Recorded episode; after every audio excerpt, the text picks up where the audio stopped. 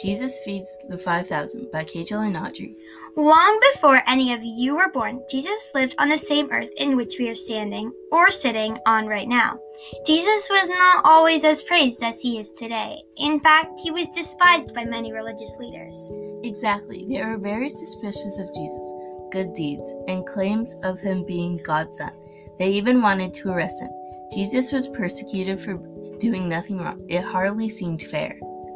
On a beautiful day, Jesus decided he had had enough and needed a break from the multitudes of people who always seemed to be near him. I mean, who would blame them? I definitely would want to be with Jesus too. Me too. Soon enough, they found Jesus and they all traveled to the deserted island. Jesus began to teach them about God. More and more people kept coming to hear Jesus. Imagine being able to see and hear Jesus' voice. That would be so cool. Very surely it was dinner time. There were so many people at this point, and there's no way they could feed them all. Right, and there were no McDonald's nearby. As well as this, Jesus and his disciples didn't exactly have a lot of money. What was Jesus gonna do? Audrey, I have no idea. Let's see. Let's see what one of Jesus's disciples, Andrew, had to say. Andrew said, there is a lad here who has five small barley loaves and of bread and two fish. But what are they among this many?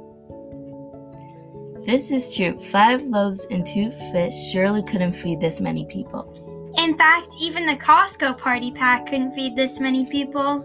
This this was very this was a very kind of small boy, but it wouldn't be significant.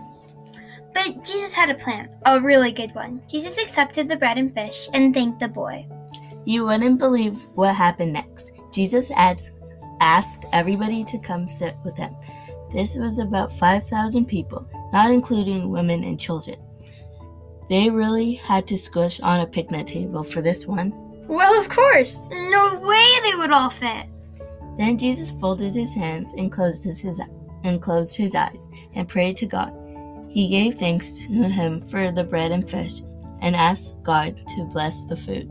And then it happened. Whoa, whoa, whoa, wait! If you haven't already, go subscribe to our podcast.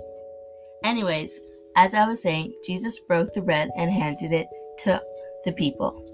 Wait, how did everyone get bread? Jesus. Jesus provided them with the provided them with what they need without running out. I have no idea how it happened, but it most definitely did. Wow. I know, I can't believe it either. After everyone was fed, there was still remaining bread. Wait, how? I really don't know, but I do know that the leftover fragments were gathered and filled 12 baskets. It was so crazy how Jesus could just do that. Another time he fed over 4,000 people with seven loaves and few fish. That's so crazy.